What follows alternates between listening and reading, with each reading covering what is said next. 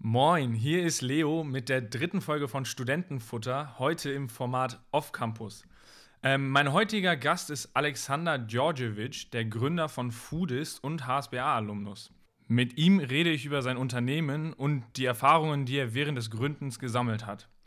Falls ihr es noch nicht mitbekommen habt, wir haben auch eine eigene Website, die findet ihr unter studentenfutter-podcast.de.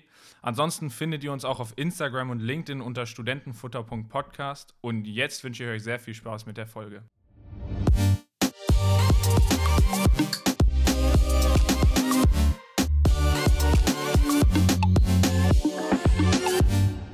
Moin Alex, vielen Dank, dass du dir heute Zeit für uns genommen hast. Moin, moin.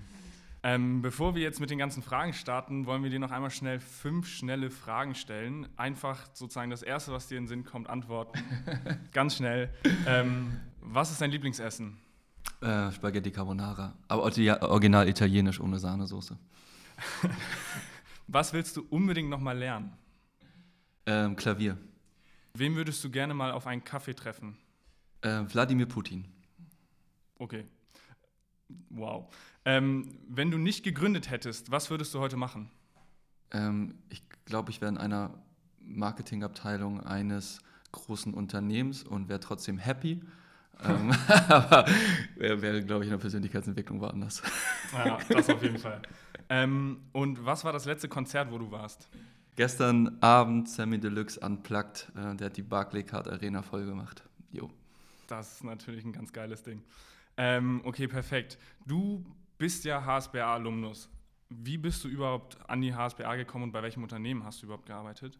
Ja, das ist ähm, vielleicht ein bisschen ungewöhnlicher als bei andre, äh, anderen. Ich hatte zuerst eine, eine kaufmännische Ausbildung gemacht zum Marketing-Kommunikationskaufmann bei ARCO. Das ist so ein ähm, äh, traditionelles äh, Kaffee- und Konfessoriegeschäft. Ähm, und ich muss dir vorstellen, im Gegensatz zu den anderen oder vielen HSBA-Studenten bin ich jetzt nicht der Highflyer in der Schule gewesen. Ich ja. habe sehr, sehr viel Handball damals gespielt und das war so mein, mein Fokus, eigentlich jeden Tag in der Handballhalle gewesen und trainiert und gespielt. Und da auch meinen Freundeskreis gehabt und mich gar nicht so mit Schule und allem identifiziert. Ja.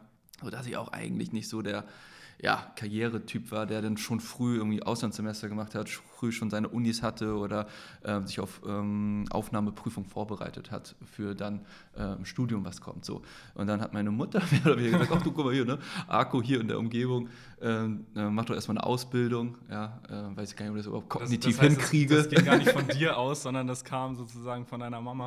Naja, ich habe schon äh, eigene äh, Bestimmung, aber klar, ähm, ich war gar nicht so am Anfang, dass ich wusste, was ich studiere und wollte es lieber ein bisschen ähm, handfester haben, auch mit ja. mehr Praxisbezug. Ähm, bin ich der Theoretiker, bin ich mehr so der Praxisorientierte, war so die Oberfrage. Und äh, ich habe erstmal neben dem Zivildienst dann äh, eine klassische Ausbildung zum Marketing-Kommunikationskaufmann gemacht. Dann ähm, auf zwei Jahre. Und ähm, dann kam der Personalchef damals auf mich zu am Ende der Ausbildung. Die Ausbildung habe ich auch irgendwie den Kick gekriegt, da wurde ich auch wirklich gut und ähm, habe Handballspielen runtergestellt und äh, runtergefahren und bin dann, äh, habe für mich die Entscheidung getroffen, ähm, ich will mehr. So, und vor allem hat sie der Personalchef damals für mich getroffen. Der hat mich nicht einfach angemeldet an der HSBA. Ich hätte mir das damals gar nicht zugetraut. Also, weil äh, ich habe dann gesehen, man braucht irgendwie 10, 12 Punkte oder so, ja. ein paar entscheidenden Fächern. Ich, ich habe ein Abi mit 2,9. Ne? Also, Mathe äh, mündlich im Abi zwei Punkte. Und ich, also, wie gesagt, nicht Perfekte so. Voraussetzung. Ja, genau. Und dann dachte ich, oh fuck, dann muss ich auf eine Uni mit den ganzen ähm, 1-Kandidaten, die sich dann äh, gegen hunderte von Kandidaten bei Bayersdorf durchgesetzt ja. haben haben.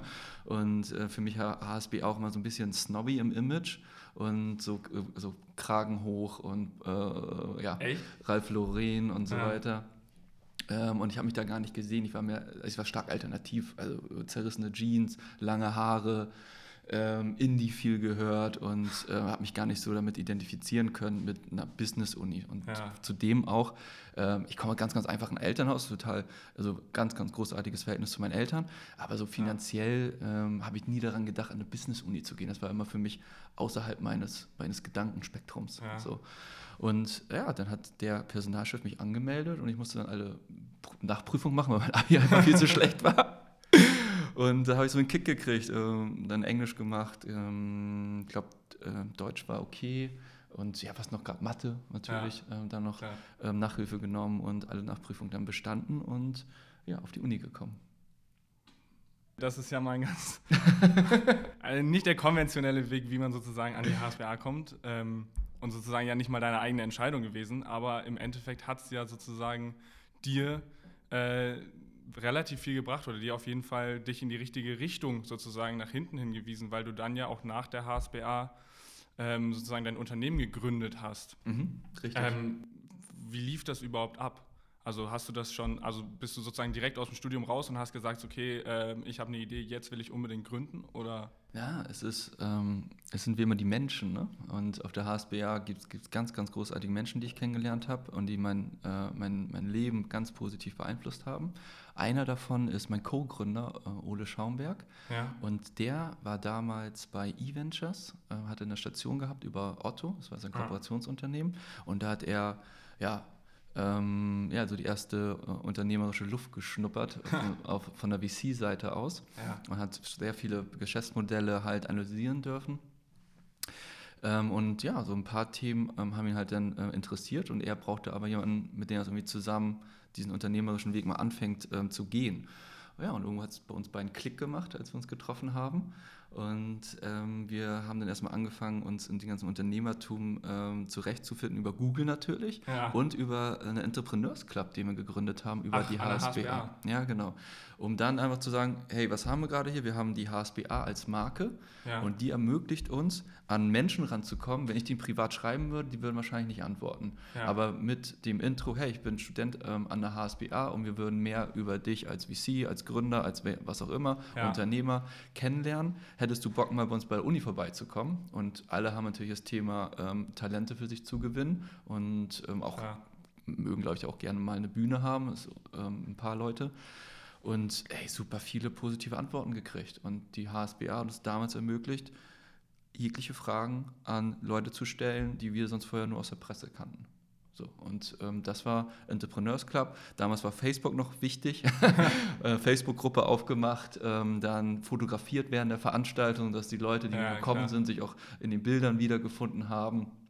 Ähm, es war echt sehr äh, viel Interaktion, ähm, wenig frontal. Und, ähm, Wie viele Studenten waren dann bei so einer Veranstaltung? Ja, also 80 bis 100 locker. Ach, das ist ja, schon das ist eine Menge. Ja, komplett easy Konzept. Abends ähm, vorher äh, mit Ole getroffen, ähm, Pizza bestellt und ein paar Fragen ausgedacht und über den Gast dann so ein bisschen eingelesen. Ja. Ich habe morgens dann noch einen Kasten Bier gekauft und den habe ich dann mitgebracht, den haben wir in die Mitte gestellt und ab ging's. Und vom Grundgedanken her, auch wie wir es eben im Vorgespräch hatten, erinnert vieles, also ist vielleicht das sogar hier der Podcast, die Weiterführung des Entrepreneurs Clubs auf einer Ebene. Also ja. ihr habt natürlich noch andere äh, Profile von Gästen. Ja. Ähm, aber hier könnt ihr auch natürlich viele Unternehmerpersönlichkeiten einladen und die ausquetschen. Ja, das auf jeden Fall. Ähm, das heißt aber, du hast sozusagen über den Entrepreneurs Club überhaupt erstmal sozusagen das Gründertum äh, kennengelernt oder dich mal ein bisschen da eingefunden. Ja. Ähm, war das dann aber sozusagen schon während des Studiums für dich sicher, dass du gründen willst oder lag das eher an der Idee, die euch gekommen ist? Am Anfang überhaupt nicht. Ähm, es ist, du, wir haben uns dann mit Gründerpersönlichkeiten auseinandergesetzt, dann verfolgst du auch mehr Presse, Finanzierungsrunden ja.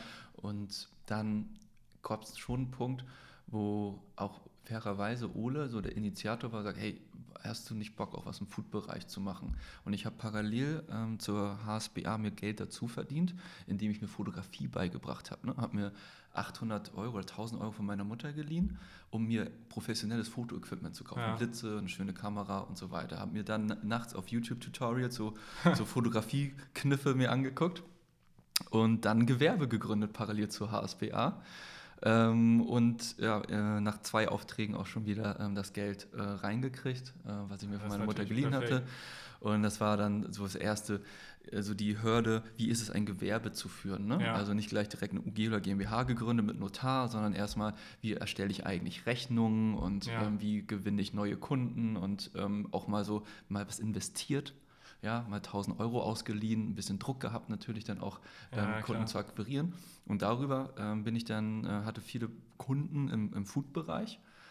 Ja, und ähm, hatte Ach so, da auch also schon da hast du sozusagen Insight. schon Interesse oder was heißt Interesse, aber da hattest du schon die, ersten Bereich, äh, die erste Verbindung sozusagen in den Food-Bereich darüber. Ja, absolut. Und ich hatte, ähm, gab es einen Gourmet-Online-Shop, den ich unter anderem ähm, mit äh, betreut habe von der Designrichtung aus. Ja. Und Ole war dann bei mir zu Gast, äh, das heißt zu Gast war bei mir in meiner Studentenbude und äh, macht meinen Kühlschrank auf, wir waren zusammen gebruncht und im Kühlschrank war eigentlich nix. Außer natürlich Bier, ja klar, Bier wirklich also, totales Klischee. Bier, ja. ähm, dann irgendwie äh, Salz und Pfeffer war das einzige Gewürz, was ich äh, hatte, ja. aber gleichzeitig war im Kühlschrank auch noch äh, ganz hochwertige Vinaigrettes. Ne? Die sahen aus wie in, wie in einer, wie einer Parfumflasche. So, und Ole war so, was geht denn jetzt hier ab? Ne? Du bist hier ja. sonst nur Captain Penny. Äh, ja. und jetzt auf einmal, was machen hier diese 40 Euro äh, Salatvinaigrettes da? Und ich sage, ja. ja. du Ole, das ist ein Kunde von mir. Ich mache nebenbei noch ein bisschen Design und ähm, der, der Kunde findet halt so ganz viele Gourmetprodukte von Manufakturen. Und hat er gesagt, ist ja witzig, weil er guckt sich gerade äh, Geschäftsmodelle an in dem Bereich, wo es darum geht, von Wochenmärkten und Manufakturen halt äh, die Produkte übers Internet zu verkaufen und denen ja. eine Plattform zu bieten. Und hat gesagt, ähm, wollen wir mal irgendwie zusammensetzen, ob wir da konzeptionell was machen können. Ja, klar. So. Und das war der, so der, der, der Mitinitiator oder dieser, dieses Brunch äh, war wichtig, äh, um Foodist sozusagen ins Leben zu rufen. Ja. War das während des Studiums oder nach dem Studium? Das war während des Studiums. Du musst dir vorstellen, dass wir parallel zur Bachelorarbeit, also dort, wo ihr jetzt beiden ja. gerade steht, ähm, da haben wir äh, am Konzept von Foodist gesessen, haben unseren Tag gut strukturiert. Ähm, bis ähm, morgens um neun waren wir in der BIP, haben dann geschrieben ähm, ja. an der Bachelorarbeit, so bis 16, 17 Uhr, waren dann ähm, bei Fitness First beim Sport ja. und haben dann nachts oder abends äh, am Konzept gesessen und dann nächsten Tag Repeat, wieder das Gleiche. So dass wir, unser Ziel war, dass wir mit der Graduierungsfeier direkt starten können. Also dass wir, weiß nicht, im Oktober sind wir, glaube ich, graduiert, ja. rausgegangen und wir sind einen Tag später mit der Website und allem live gegangen. Und es war schon so bei der, ähm, ich, wir saßen im Office, also Office klingt, also wir haben so untergemietet und konnten da ja. den Konferenzraum nutzen. Immer wenn, äh, wenn die ein Meeting hatten, mussten wir auch immer alles zusammenräumen und wieder raus. Wie kamt ihr da rein? Also ja, über den, äh, über noch einen Mitgründer, der dann Office-Fläche zur Verfügung gestellt hat. Und ähm, da konnten wir uns dann so rein. Okay, das heißt sozusagen Molen. über glückliche Beziehungen irgendwo ja. einen Office-Platz gefunden. Ja, ja weil die genau. meisten denken sich ja am Anfang so, okay, die arbeiten wahrscheinlich in ihrem Wohnzimmer oder am, am ja, Schreibtisch. Haben wir auch, so. haben wir auch gemacht, klar. So, weil die meisten ja nicht mal irgendwie sich vorstellen können, wie man an solche Office Spaces rankommt, nee. um sozusagen die ganze Gründung mal anzustoßen. Deswegen. Ja, also die Infrastruktur ist jetzt deutlich besser. Das Coworking Spaces, ja, das, das große Unternehmen, die die Unterschrift bieten. Ähm, ihr habt ja unser Office hier auch gesehen. Ich habe auch noch ein, zwei Schreibtische frei. Wenn einer sagt, ich will was gründen und ich bräuchte einen Schreibtisch, pff, be my guest. Also ja. Kein Thema. Und bei uns ja, war es noch nicht so fortgeschritten, auch nicht die, ähm, dieses Ökosystem und, um Gründungen herum. Ja. Und wir haben uns dann bei Le Crobac sind wir reingegangen. Da gab es gegen, gegen eine, äh, wenn du das gekauft hast, haben wir uns eine Fritz Cola dann gekauft und hast einen, einen Gutschein gekriegt fürs WLAN. und dann konntest du eine Stunde da im WLAN rumhacken und weiterarbeiten. Und so haben wir es dann gelöst, ja. ja das ist natürlich ganz gut. Ähm, das heißt aber, ihr habt sozusagen schon während des Studiums euer ganzes Konzept äh, ausgearbeitet. Ja. Ähm, wie war das eigentlich? Hattet ihr dann überhaupt Unterstützung? Also gab es zum Beispiel einen Professor, den ihr dann angeschnackt habt und gesagt habt, ey, kannst du uns da oder hier irgendwie weiterhelfen? Wir schreiben hier gerade unser Konzept zusammen. Ähm, haben aber hier noch eine Frage oder ähm, Thema Marketing, wissen wir nicht genau, wie wir das am besten oder wie wir uns am besten aufstellen? Mhm. Ich würde sagen, ähm, beratend haben wir jetzt nicht die Professoren hinzugezogen. Ich habe generell an der HSBA eine Art Mentor, das ist äh, Professor Dr. Gregor Hopf. Ja. Und der, äh, mit dem bin ich aber eng im Austausch immer noch, gerade ja. letzte Woche abends wieder getroffen. Ähm, und da, ähm, da gibt es immer schon Feedback zu. Da habe hab ich auch eine der ersten Boxen ihm ganz stolz dann ähm, und, äh, in die HSBA vorbeigebracht und ja. er war irgendwie nicht so begeistert. und im Nachhinein auch zu Recht, also die Zusammenstellung der ersten Boxen war schon eine Vollkatastrophe im Nachhinein. Ähm, ja, und er, er, hat dann auch schon uns das ähm, Feedback gegeben, ja. Okay, das heißt aber also, so, so, so, wie du jetzt gerade gesagt hast, also die ersten Boxen waren ja anscheinend nicht so äh, das, was äh, sich auf jeden Fall Gregor Hopf in dem Fall erwünscht hat. Nee, genau. Ähm, der hat nicht so die groß, große Geschäftsmodell gesehen, haben auch gerade wieder darüber gesprochen und ist auch, äh, hat auch vollkommen recht. So, so, ein Gedanke, wie, sich, wie du dein eigenes Geschäft siehst und wie du es entwickelst, das reift auch. Und ja. das wird auch mit den Anforderungen, mit größeren Kapitalsummen, die du dann raised, musst du natürlich, äh, denkst du automatisch auch größer. Das ist auch ein Entwicklungsprozess eines Unternehmers Unternehmers. Ja. Also ähm, die Zalando-Gründer haben nicht gedacht, dass sie jetzt eine 4 Milliarden Company gründen, als die angefangen haben, äh, Flipflops aus ihrer Wohnung übers Internet zu verkaufen. Ja. Äh, ich glaube auch nicht, dass ein Mark Zuckerberg äh, in der Größe Facebook gedacht hat. Der hat erstmal Bock, irgendwie ähm, das Jahresbuch irgendwie zu digitalisieren und ja, irgendwie an. Klar äh, irgendwie bei den Frauen zu, irgendwie zu beeindrucken. Aber ich glaube nicht, dass er dachte, dass er mal ähm, Wahlen in den USA damit äh, beeinflussen kann. Ja, Was ich meine? Das stimmt. Klar. das ist so, das, das, das so wächst, glaube ich, mit der Zeit. Das heißt aber sozusagen, wie habt ihr euch dann weiterentwickelt von der Box, die irgendwie noch nicht so gut gelandet ist, bis hin zu einem Unternehmen, das jetzt hier in diesen, also wir sind jetzt gerade übrigens im Büro von Foodist, ähm, hier in, diesen großen, äh, in diesem großen Office sitzt mit, wie viele Mitarbeiter habt ihr jetzt? Ja, wir sind nur hier 35 und dann noch ähm, 15 äh, im Lager, also 50. Und bei dem Umsatz, den wir machen, bei der Unternehmensgrößenanzahl an Kunden, ist es sehr wenig. Also wir skalieren sehr, sehr gut. Ähm, wir haben, um euch ein Gefühl zu geben, 250.000 aktive Kunden. 250.000? Aktive Kunden. Aktiv, also mindestens zweimal bestellt in den letzten zwölf Monaten. Genau. Okay, genau. das ist eine sehr große Anzahl. Genau, ja. Und ähm, verschicken ja so 300, 350.000 Pakete im Jahr. Das ist auf jeden Fall mehr, als ich gedacht habe. Genau, und ähm, haben halt auch, also wir jetzt nicht zu groß pitchen, aber wir haben halt sehr viele Zusatzumsätze mittlerweile über Reichweiten, die wir verkaufen. Also wenn du Bild, also Marken bei uns auf der Startseite siehst, da zahlen die Geld für. Wenn du Newsletter-Integration siehst, zahlen sie Geld für. Ja. Ähm, wir machen teilweise die Amazon-Accounts für größere internationale Brands, die hier keine Vertretung haben. Und Ach, das heißt, ihr macht sozusagen, ihr seid relativ divers, sagen wir mal, aufgestellt. Absolut, absolut. Also der große Wunsch ist, dass du, dass wir uns als E-Commercer unabhängig von der Marge machen, ja. dass wir so viele Zusatzmonetarisierungsmöglichkeiten äh, haben, ähm, dass wir die Marge mitnehmen, aber sie nicht brauchen unbedingt ja. und vielleicht auch nächstes Jahr schaffen, versandkostenfrei anzubieten. Ja. Also sagen, hey, ab, äh, also es gibt keine Versandkosten. Das ist in der Fashion-Industrie eingeführt worden, ja. ähm, obwohl es total unsinnig ist bei den Retourenquoten, aber ah, einer hat jetzt ja, diesen klar. Marktstandard gesetzt und Gut, die anderen Retouren, müssen folgen. Ne? Retourenquoten ne? habt ihr jetzt nicht. Nee, zum Glück nicht. Ja, ist ein, ist ein stärkeres Geschäftsmodell, absolut. Ja, Da habt ihr natürlich echt Glück gehabt. Ähm, pitch mal am besten, was überhaupt Foodis ist. Also sozusagen, du hast ja jetzt, oder wir reden jetzt die ganze Zeit darüber, was sie hier alles gerne. macht, aber einmal sozusagen zusammenfassen, auf den Punkt bringen, was sie überhaupt alles macht und in welchen Bereichen ihr tätig seid. Absolut gerne. Ähm, Foodis ist die führende Online-Shopping-Plattform für Foodies, Food Interested People, ja. in Europa. Bist du ein Foodie? Äh, ja, absolut. Also ich, äh, wirklich, ich, Essen macht mich echt glücklich, muss ich schon sagen. echt.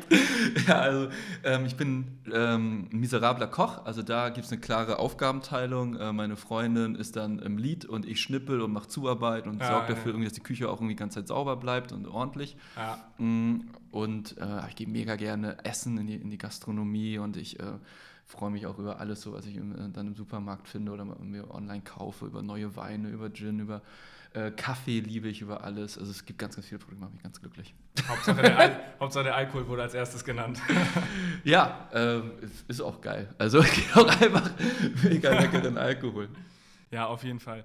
Ähm, ihr seid jetzt auch, also ihr seid ja jetzt der Marktführer in Europa. Ähm, wie habt ihr euch überhaupt finanziert? Ich meine, also du hast mhm. jetzt auch von einem Lager geredet, so ein Lager finanziert sich ja sozusagen nicht von alleine und so eine Foodbox, ihr seid ja wahrscheinlich nicht am Anfang losgegangen und habt äh, die Boxen selber im Supermarkt zusammengekauft, sondern da muss ja sozusagen in irgendeiner Weise ein System dahinter gestanden haben, wo natürlich auch ein bisschen Kapital notwendig war. Mhm. Wie kamt ihr überhaupt dazu?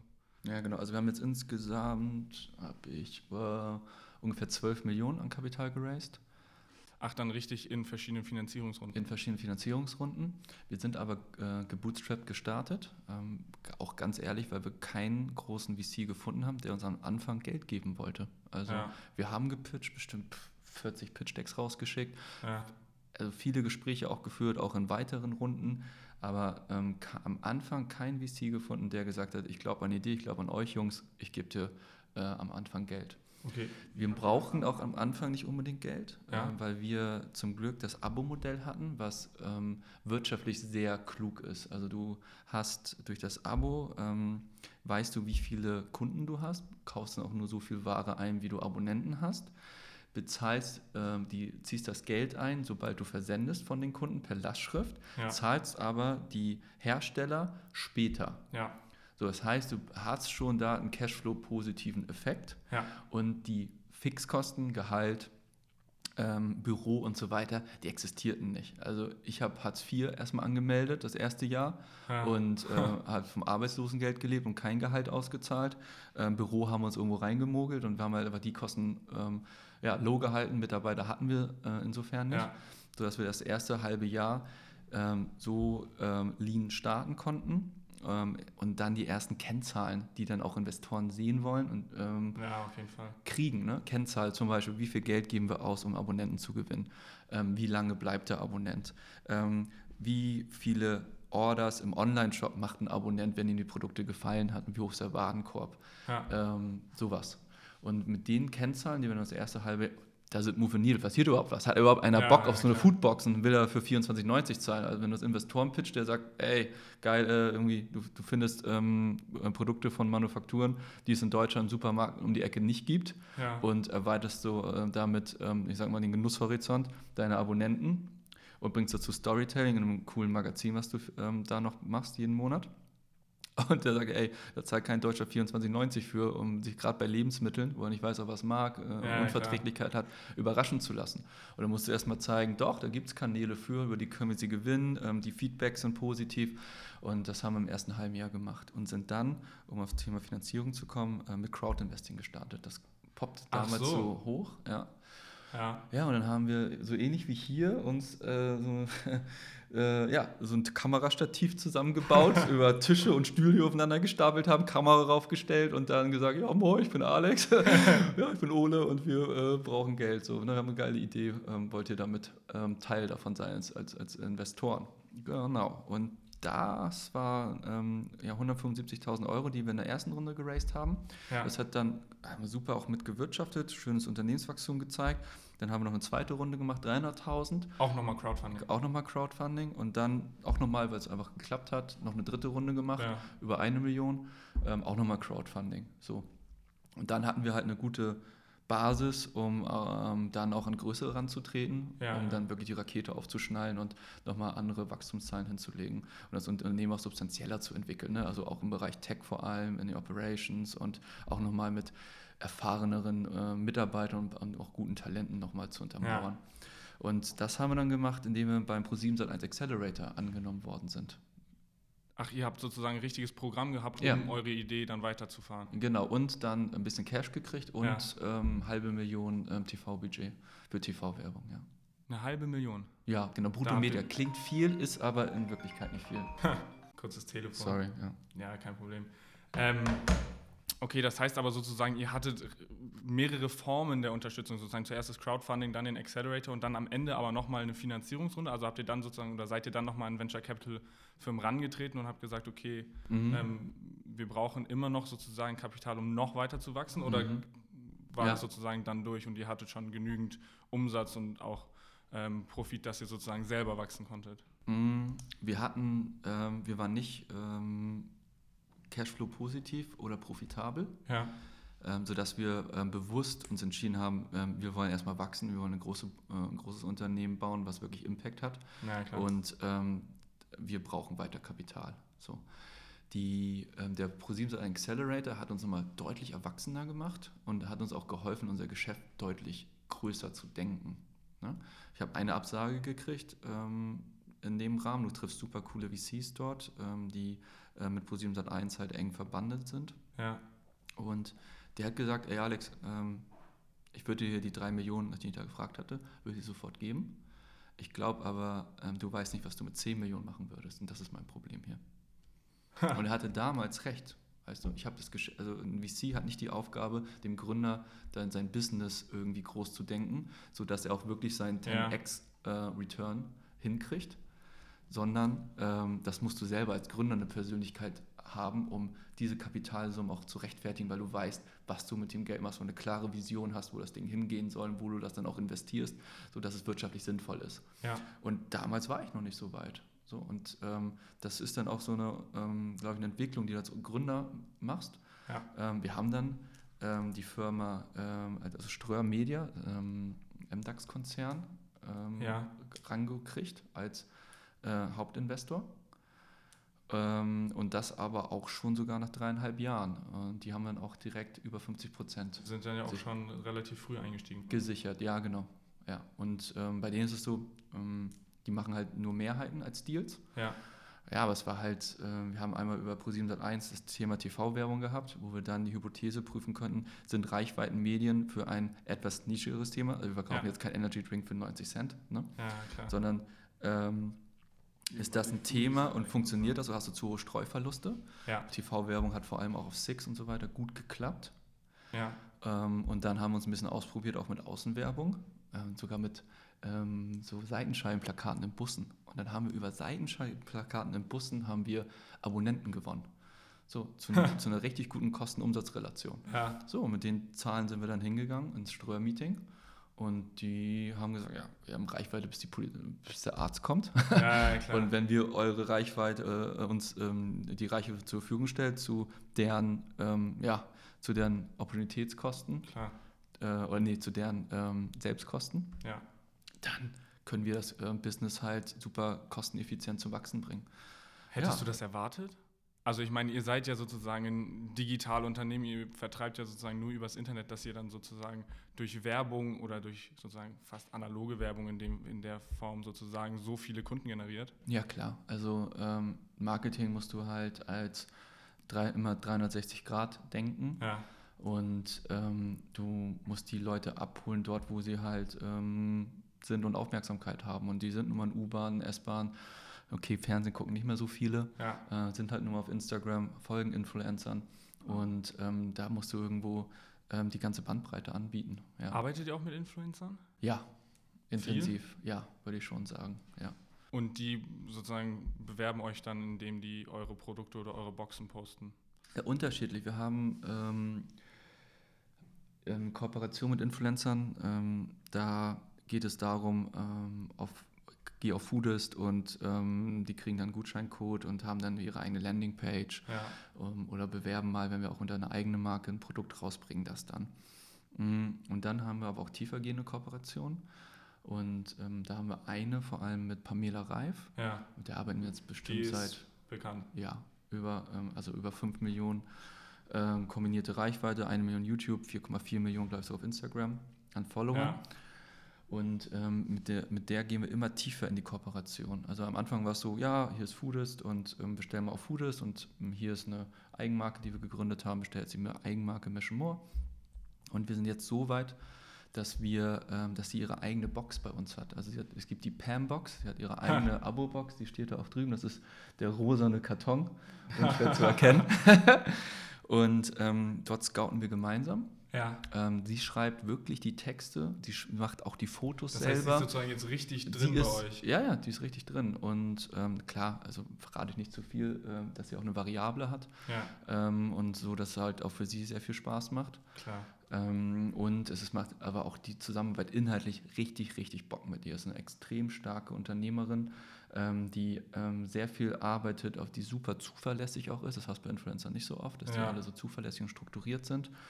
Und ähm, ich würde mal fast behaupten sogar, dass der Launch in diesem Jahr von dieser Abo-Box eine der erfolgreichsten Insta-Story-Posts in Deutschland war. Echt? Ja, würde ich schon sagen. Also wir haben jetzt, ähm, kannst dir die Laufzeit ähm, auswählen, wenn du längere Laufzeit nimmst, sparst ein bisschen Geld pro Box. Ja. Und dann hat sie gesagt, ja, nimm doch alle gleich ein Jahresabo und spart dir 2 Euro pro Box. Und die hat so einen hohen Trust-Faktor, dass die Leute dann, ihre Followerinnen vor allem, dieses Jahresabo abgeschlossen haben. Also du musst dir vorstellen, dieser, diese Insta-Story ja. zum Launch der Box, natürlich auch gut vorbereitet, ne? aber Klar. diese Insta-Story hat uns 450.000 Euro Umsatz gebracht. Nur eine Story. fucking Story. Ja. Das ist eine Conversion Rate. Ja. Ja, oh. ja also ähm, ja. das ist ein Grinsen im Gesicht auf jeden Fall. ja, wollte ich gerade sagen, ey, das ist auf jeden Fall, äh, das lässt sich sehen. Ähm, du hast jetzt aber auch gerade gesagt, ihr habt auch eigene Produkte. Also sozusagen, ihr seid weg von nur Verschicken von Produkten ja. hin zu ihr macht ein. Was macht ihr dann so? Ja, also ähm, das Thema Eigenmarke hat den Vorteil, dass du einmal in Produkten, äh, bei Produktgruppen, die gut laufen, kannst du deine Marge verbessern, wenn du es selber machst. Ja. Dann hat es den Vorteil, dass du dein Sortiment auch nochmal besser abgrenzt vom Wettbewerb. Und ähm, es ist halt Horror als E-Commercer, wenn du vergleichbare Produkte hast, weil du dann natürlich auch in Preiskämpfe reinkommst. Klar. Also ähm, ist das so der zweite Punkt. Und der dritte Punkt ist, ich glaube ganz stark daran, dass ähm, wenn du Foodist gebrandete Produkte hast und du hast irgendwie die, die schmecken und die haben irgendwo einen wichtigen Faktor bei dir in deinem Alltag, du isst irgendwie die Protein Bites oder äh, Energy Balls vorm Sport, nach dem Sport. Ja. Wir verkaufen dafür 60.000 Tüten von einem Monat. Denn dann glaube ich, hat es viel mehr Power, als wenn ich 60.000 Flyer verteile, wo drauf steht, ey, Food ist super cool, kauft er jetzt. Ja. Und ähm, das ist so der dritte Faktor, wo wir Eigenmarke machen, ist ähm, wirklich die Brand äh, in die Köpfe der Leute zu zimmern und ein wichtiger Faktor zu sein da. Und nicht so viel verpuffen zu lassen über Werbung, weil da ist echt mittlerweile eine große Reizüberflutung. Und ich glaube, ja. Eigenmarke kannst du da nochmal hervorstechen. Okay, was für Produkte habt ihr dann? Also was sind so sozusagen eure Flagship-Produkte, wenn es um eure Eigenmarke geht? Mhm. Ähm, das ist einmal Adventskalender. Also wir haben Foodist Adventskalender. Das ist ein, wirklich ein riesen Business geworden. Äh, wir haben dieses ja, Jahr... um diese Zeit natürlich. Ja. Äh, wir haben dieses Jahr ähm, über 70.000 Adventskalender verkauft. Im, ähm, es gibt verschiedene, ja. Food Gin-Kalender, Whisky-Kalender, Gourmet-Kalender. Also zwischen 50 wieder bis... der Alkohol. Ja, wieder Alkohol. äh, 50 bis 120 Euro kostet der Kalender. Ja. Und die Mathematik kannst du dann machen, also wie viel Nettoumsatz das einfach ja, ist. Ne? Dann und ähm, also das hat schon eine, eine, wichtige Rolle gespielt. Und da begleiten wir den Kunden 24 Tage, über komplette Vorweihnachtszeit. Jeden Tag Foodist, Foodist, ja. Foodist. So, und das musst du, das kann ich als Mediawert gar nicht gegenrechnen. Ne? Das bindet so, ich, natürlich ja. irgendwie die Kunden, weil ist ja immer irgendwas dabei, was man dann doch geil findet und wo man sagt, ey, ja, genau. das fand ich so geil, das würde ich mir irgendwie noch Richtig, richtig. Aber wenn du mich jetzt fragst, ähm, und das auch, wo, welchen Sinn hat Eigenmarke? So glaubst ja. du, dass du später einen Online-Shop hast und da sind nur Foodist-Produkte drauf? Nein, glaube ich nicht. Glaube ich, wichtig, immer den Mix zu haben ne? ja. ähm, und den Eigenmarkenanteil zu steigern. Ja. Ähm, aber ganz bewusst ähm, auch weißt, das ist nicht das, was dich zu einem 100 Millionen äh, Unternehmer zum Unicorn macht ja. am Ende des Tages. Aber es ist ein wichtiger Faktor innerhalb deiner Marketingstrategie. Und ich nenne es dann Paid Marketing, weil also es kostet uns nichts, wir verdienen damit sogar noch Geld. Ja. Auch ein anderes Thema, ähm, es gibt Firmenkunden, die fragen dann, ja, für äh, meine, äh, als Prämie äh, beim Abschluss eines Kontos bei der DKB gibt es dann eine Foodist-Box. Zahlt die DKB natürlich uns. Ne? Wir sind happy, DKB ist happy, geile Prämie, sind die äh, drittbeliebteste Prämie nach Amazon Zalando-Gutschein. Dann, ist eine Foodist-Box. ja, ist eine Foodist-Box. Dann haben wir ähm, geile Firmenkunden, wo es dann die Mitarbeiter geschenkt kriegen. Also wir verdienen damit Geld. Ja. Und wir haben Firmenkunden wie Coca-Cola, die Deutsche Fußball-Bundesliga, Louis Vuitton Deutschland hat 350 Boxen gerade bestellt letzte Woche ähm, ihre Mitarbeiter zum Weihnachten. Und dann haben da 350 Louis Vuitton-Mitarbeiter eine Fooders-Box. Und ähm, zahlen dafür auch noch Geld. Also das ist halt das Thema Paid Marketing. Ne? Ja, Aber wie klar. gesagt, Firmenkundenbusiness ist jetzt nichts, wo sagt, boom, super skalierbar und macht uns zum Milliardenunternehmen. Aber es das ist ein fragen, Faktor. Wie, wie, viel macht das eigentlich aus, dieses Firmen? Also weil du jetzt gerade gesagt hast, zum Beispiel Louis Vuitton bestellt dann einfach mal 350 Boxen auf einen Schlag. Ich meine, kein sozusagen Privatkunde würde ja in dem Fall sagen, okay, ich bestelle mir jetzt 350 ja. Foodist-Boxen. Ja, ungefähr äh, eine Viertelmillion. 250.000 ist so Firmenkundengeschäft. Das ist eine große Summe. Ja, dafür, dass es ähm, halt einer mit 50 Prozent seiner Arbeitszeit einfach nur abwickelt ja. und wir das reaktiv machen, ist das, glaube ich, ganz gut. Okay, das heißt aber, die bestellen sozusagen nicht mehr online, sondern die kommen dann direkt auf euch zu und sagen. Richtig, okay. richtig. Habt ihr dann, habt ihr sozusagen Stammkunden, was das angeht? Also ja. so Kunden, wo ihr sagt, okay, die sind einfach jedes Jahr dabei, die sind sozusagen schon, oder mit denen arbeiten wir fast sozusagen in, dem, in der Form zusammen? Ja, also zum Beispiel die Helm AG, ähm, die, ähm, das sind ähm, Chemieunternehmen. Ja. Mm, oh, ja, ja, gibt schon so auf jeden Fall ein paar. Hat dir eigentlich dein Netzwerk aus dem Studium da geholfen? Also sagst du irgendwie, du hast, ich meine, weil zum Beispiel die Helm AG ist ja auch Partnerunternehmen der HSBA. Mhm. Ist das in, also so, kam das in irgendeiner Weise darüber, dass du sagst, okay, irgendjemand kannte dich oder irgendjemand hat sozusagen über die HSBA oder über deine Erfolgsstory sozusagen mitbekommen, ähm, was Foodist überhaupt ist und was ihr macht? Oder ist das sozusagen komplett voneinander getrennt gewesen? Die HSBA hatte in der Hinsicht keinen positiven Effekt, dass ich zum Beispiel ähm, ein Kooperationsunternehmen gewonnen habe, die dann Firmenkunde wurde oder dass, ähm, wie gesagt, ähm, viele Professoren da waren mit Spezialgebieten, die ich dann alle konsultiert habe und gefragt habe, hey, willst du, noch, willst du einen Businessplan machen, wie würdest du das vom Konzept her machen? In der Weise nicht, nein. Ähm, was extrem hilft, ist, ähm, sind also das Thema äh, Recruiting und Talente. Also viele Ex-HSBAler äh, haben bei Foodist gearbeitet und ja. haben eine super wichtige Rolle gespielt. Ähm, und ähm, ja, wir haben also mega geile Zeit äh, zusammen verbracht in, in, verschiedensten Unternehmensphasen. Ja. Und also sehr, sehr gerne immer willkommen ähm, HSBA-Studenten bei uns in der Company. Wonach stellst du eigentlich ein? Also das ist ja sozusagen die Grundfrage, die sich die meisten Studenten irgendwie stellen, ob sozusagen der 1-3-Schnitt im Endeffekt im Bachelor ausschlaggebend ist mhm. oder ob das vielmehr ist sozusagen das Engagement, was nebenbei läuft, ob das irgendwie ähm, keine Ahnung, ob man Sport macht oder nicht, ob man fünf Sprachen kann, ist mhm. ja, also so jeder hat ja seine eigenen Stärken. Richtig. Ähm, was ist sozusagen für dich da ausschlaggebend, wenn du eine Bewerbung bekommst? Worauf achtest du? Richtig, du hast es gesagt, jeder hat seine eigenen Stärken. Und ich glaube, deine, deine Aufgabe ist es dann als Führungskraft herauszufinden, wo derjenige seine Stärken hat, wo er sich wohlfühlt und ob er das Potenzial und die Bereitschaft hat, auch noch dazu zu lernen. Ja. Und dann musst du es halt matchen mit der Stelle und den Anforderungen, die du hast. Ne? Soft ja. wie Hard Skills. Ich glaube, dass du Hard Skills immer schnell lernen kannst. Was wir hier machen, ist kein Rocket Science. aber dass ähm, vor allem es als Typ auch passen muss. Und da kann ich dir jetzt nicht sagen, welches Schema das ist. Da macht es entweder Klick und man hat ein sehr, sehr natürliches und cooles Gespräch. Ja. Ähm, oder auch manchmal nicht. Ne? Ja. Ähm, bezüglich der Noten es, ähm, wenn du, wir haben das große Glück oder arbeiten uns das auch stark, dass wir einen super Pool an Bewerbern haben.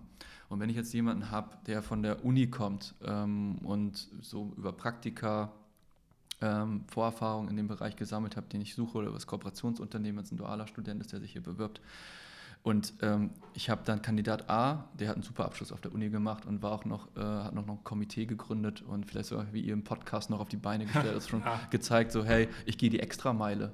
So, und ich will mir selber was aneignen. Ja. So, und gegen jemanden, der ähm, auch ein Kooperationsunternehmen hat, aber irgendwie in den Noten nicht so gut ist. Ne? Ja. Dann würde ich den nehmen, der die besseren Noten hat und der auch irgendwo schon gezeigt hat, dass er äh, sich in der Persönlichkeit und seinen fachlichen äh, Skills weiterentwickeln kann ja. so, und ein Macher ist. So, oder weil da so eine Typen brauchen wir hier. Bei uns ist die Herausforderung nicht, in Konzernen hast du so eine, so eine Attitude, ich möchte hier nichts falsch machen.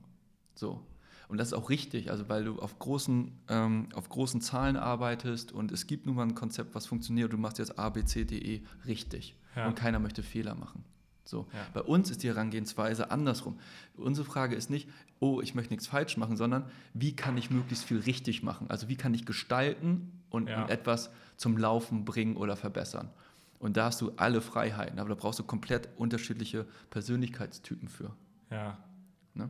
Habt ihr es auch hier sozusagen in der Unternehmenskultur irgendwie so drin, dass man sagt, okay, keine Ahnung, ein Tag der Woche ist einfach nur, dass sich jemand hinsetzen kann und einfach mal überlegt, okay, wie, wie kann man das Unternehmen weiterführen oder ist das, läuft jeder, das alles nebenbei? Jeder und nicht einer, der sich einschließt und sagt, oh, ich habe eine Idee wie du folgenden Bereich, weil jeder über seinen Bereich ist nichts in Stein gemeißelt. Ja. Es wäre ja schlimm, wenn du nach sieben Jahren sagen würdest, oh, das ist mein Geschäftsmodell und hier kann nichts besser gemacht werden, wird schon immer so gemacht. Weißt du? Ja. Horror, Horror. Jeder hat soll über seinen Bereich nachdenken, wie er es aufs nächste Level bringt. Ja. Und überhaupt keine Limitierung. Ne? Erstmal. Auch Geld ist keine Limitierung. Wenn es wirtschaftlich sinnvoll ist, ne? sauber durchkalkuliert ist, gehen wir mega gerne kalkulierte Risiken ein. Ja.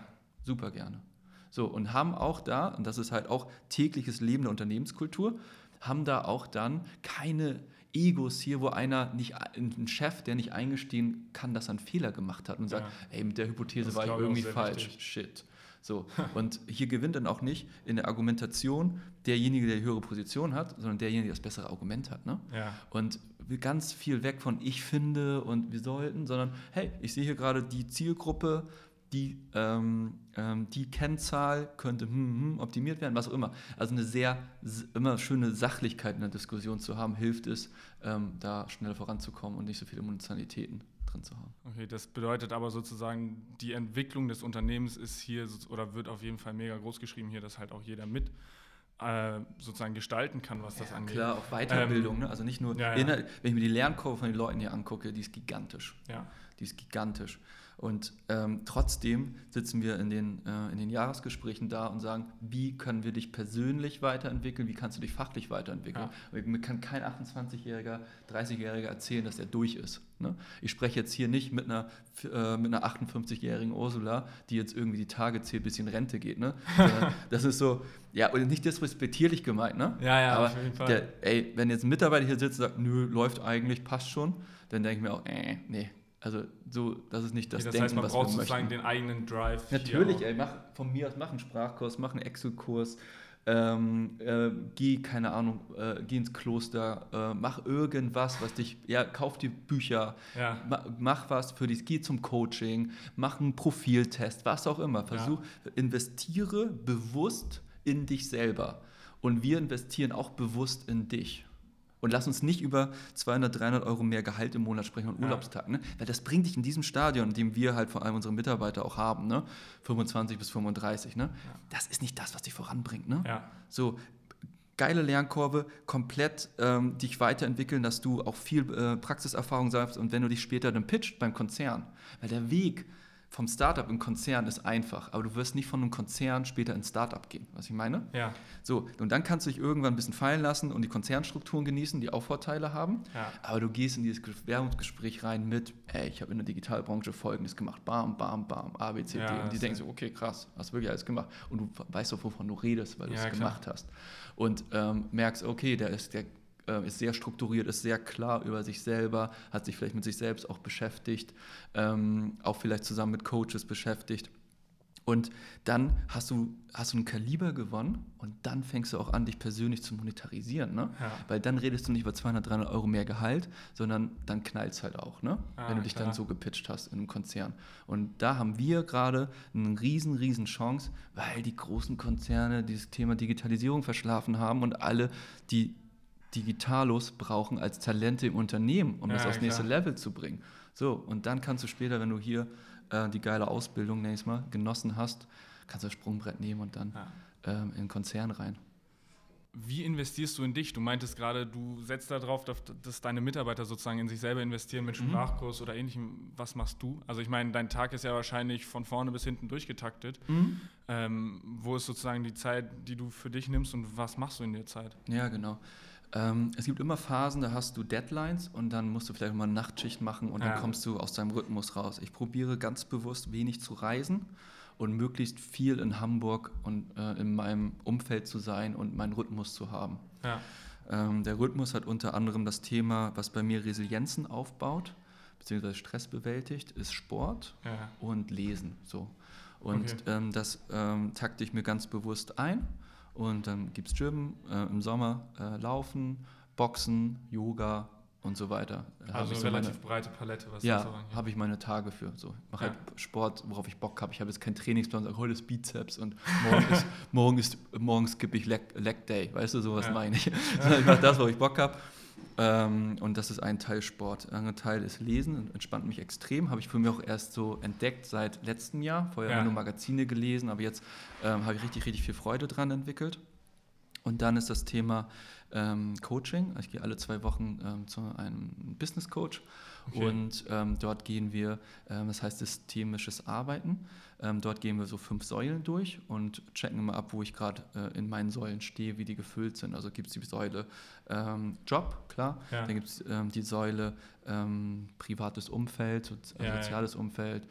Äh, Familie, Freunde, Freundin und so weiter. Ist da alles gerade cool. Dann gibt es das Thema Körper, wie ist mein Befinden ja. und so weiter. So. Und ähm, das kontrolliere ich regelmäßig und strukturiere das dann an einem Flipchart, wo ich gerade stehe. Ja. Also genau. hast du auf jeden Fall relativ alles unter Kontrolle. Ähm, jetzt noch einmal zum Schluss. Du hast ja vorhin erzählt, dass ihr in der ersten Finanzierungsrunde ähm, sozusagen keinen Venture Capitalist gefunden habt, der in euch investiert hat. Hättest du eigentlich damals in Foodist investiert, wenn du sozusagen dein Pitch jetzt rückwirkend ähm, nochmal analysierst? Ähm, Nein, hätte ich nicht, ganz ehrlich, hätte ich nicht. Äh, und zwar aus folgenden Gründen. Ähm, das, was ähm, die Investoren damals ähm, kritisiert hatten, hatten sie im Nachhinein auch recht. und zwar ähm, Skalierbarkeit des Geschäftsmodells. Also wir haben ganz romantisch angefangen, komm, Manufakturen eine, eine, Plattform zu geben, um ihre Produkte zu verkaufen. Ja. Aber Manufakturen, die kommen, es macht halt leider im, im Einkaufspreis keinen Unterschied, ob ich 1000 einkaufe oder 10.000, weil die kommen einfach nicht mehr runter, die haben keine Degressionseffekte, ja. Kostendegressionseffekte bei sich. Ähm, und haben auch keine zusätzlichen Budgets, äh, mit denen sie dir dann auch irgendwo ähm, bessere Margen bringen äh, für Werbekostenzuschüsse zum Beispiel. Ne? Ähm, dann das Thema reines Abo-Geschäft funktioniert halt auf Kanälen, ähm, du bist halt in so einer Nische irgendwann. Also es klingt jetzt ein bisschen hart, aber wie viele Menschen ähm, gibt es, die hochpreisig in Deutschland Lebensmittel kaufen? Ne? Also mal ja. Marmelade für 5 Euro, und Olivenöl für 10 Euro und so weiter. Hm, wird schon kleiner. Ja. Dann wie viele Menschen gibt es, die online auch noch Lebensmittel kaufen? Äh, viel, viel kleiner, also 1%. Ne? Ähm, der Deutschen kaufen Lebensmittel überhaupt nur online, 99% offline. Ja. Und gleichzeitig hast du dann auch noch, wer ist dein Wettbewerb? So, und äh, gerade die stationären Einzelhändler, Premium-Supermärkte, Rewe, Edeka haben extrem aufgeholt. Also sie machen einen extrem guten Job und du hast eine unglaublich starke Dichte an Supermarktnetz ähm, hier in Deutschland. Ne? Ja. So, und ähm, jetzt mit dem aktuellen, so mit dem aktuellen Denken zu sagen, ich habe eine Online-Shopping-Plattform. Ich bin, ja. äh, ich sammle Daten bis also wir haben so viele Kundendaten und so viele zufriedene Kunden, die den Wert dieser Firma maßgeblich ausmachen. Ja. So, und diese Daten, das können wir mittlerweile sehr, sehr gut zu Gold umwandeln. Ja. Ich gebe dir mal ein Beispiel. Wie wir früher gedacht haben, wie wir jetzt denken. Ja. Ähm, früher haben wir gesagt, hey, ich schicke jedem Kunden, also jedem Abonnenten, einen Feedbackbogen raus über Typeform. Und dann wissen wir, was er gut an der Box fand und was er schlecht fand und wie der einzelne Produkte bewertet. So ja. haben wir einen guten Riecher dafür. Produkte dann, die ähm, internationale Brands, größere Brands, die in Deutschland auch noch kein, keine Bekanntheit haben, hier, äh, ob die irgendwie eine Relevanz kriegen oder nicht. So ja. hast du erstmal einen guten ersten Indikator. Jo, kannst du machen. Und dann rennst du mit so Edeka Rewe und versuchst selber Vertrieb zu machen und die Daten dann irgendwo zu nutzen für dich, indem du einen geileren Pitch hast. Ja, Kannst du machen. Ist aber limitiert, muss Vertrieb aufbauen, ähm, ist personalintensiv, skaliert nicht. Äh. Jetzt unsere Denke ist folgende. Ähm, bei uns kriegen die Kunden einen Link zugeschickt, die Abonnenten, ja. und äh, werden, gehen direkt bei sich ins Kundenkonto. Im Kundenkonto findest du alle deine Bestellungen, die Produkte einzeln aufgeschlüsselt und kannst dann ähm, einen Sternetext, äh, Sterne abgeben, 1 bis 5, und einen Freifeldtext ausfüllen. Ja. Diese Bewertung auf Produktebene, die du ja. in deinem Kundenkonto machst, geht direkt bei uns in den Online-Shop auf das Produkt rein. Ja. Und wir haben damit bei uns im Online-Shop teilweise 350, 400 Produktbewertungen. Pro Ehr Produkt? Pro Produkt. Ehrliche Produktbewertungen ja. von kaufenden Kunden. Ja. Die wiederum greift sich Google, ja, der guckt äh, bei uns bei im Shop euch, rein ja. und ballert uns auf die erste Seite nach ganz oben. So. Und dann hat die Marke 5 von 5 Sternen, 320 Bewertungen, alles real. So, ja. jetzt hast du einen Gegentrend und so musst du auch im VC argumentieren. Weißt du, was gerade ein Riesenproblem ist, was du löst? Fake-Bewertung. Ja. E-Commerce hat übertrieben mit Produktbewertung. Jedem ist die Hypothese klar, je mehr und bessere Bewertung ein Produkt hat, desto besser konvertiert ist. Glaube ich, das kapieren wir alle schnell. Ja, Jo, jetzt hat Amazon aber 13 Millionen äh, Fake-Bewertungen äh, löschen müssen und der Trust-Faktor sinkt bei dem Thema. Ja, jetzt kommen wir um die Ecke und sagen, ich löse ein ernsthaftes Problem gerade von einer großen Industrie, was viel Wert hat. Ja. So, und um das einmal abzurunden, wenn du es so denkst und so pitch, skalierbar, hochgradig ähm, profitabel und du löst ein ernsthaftes Problem, ja. dann hat es einen Wert und dann investiert auch ein VC. Ja, auf jeden Fall. Ne?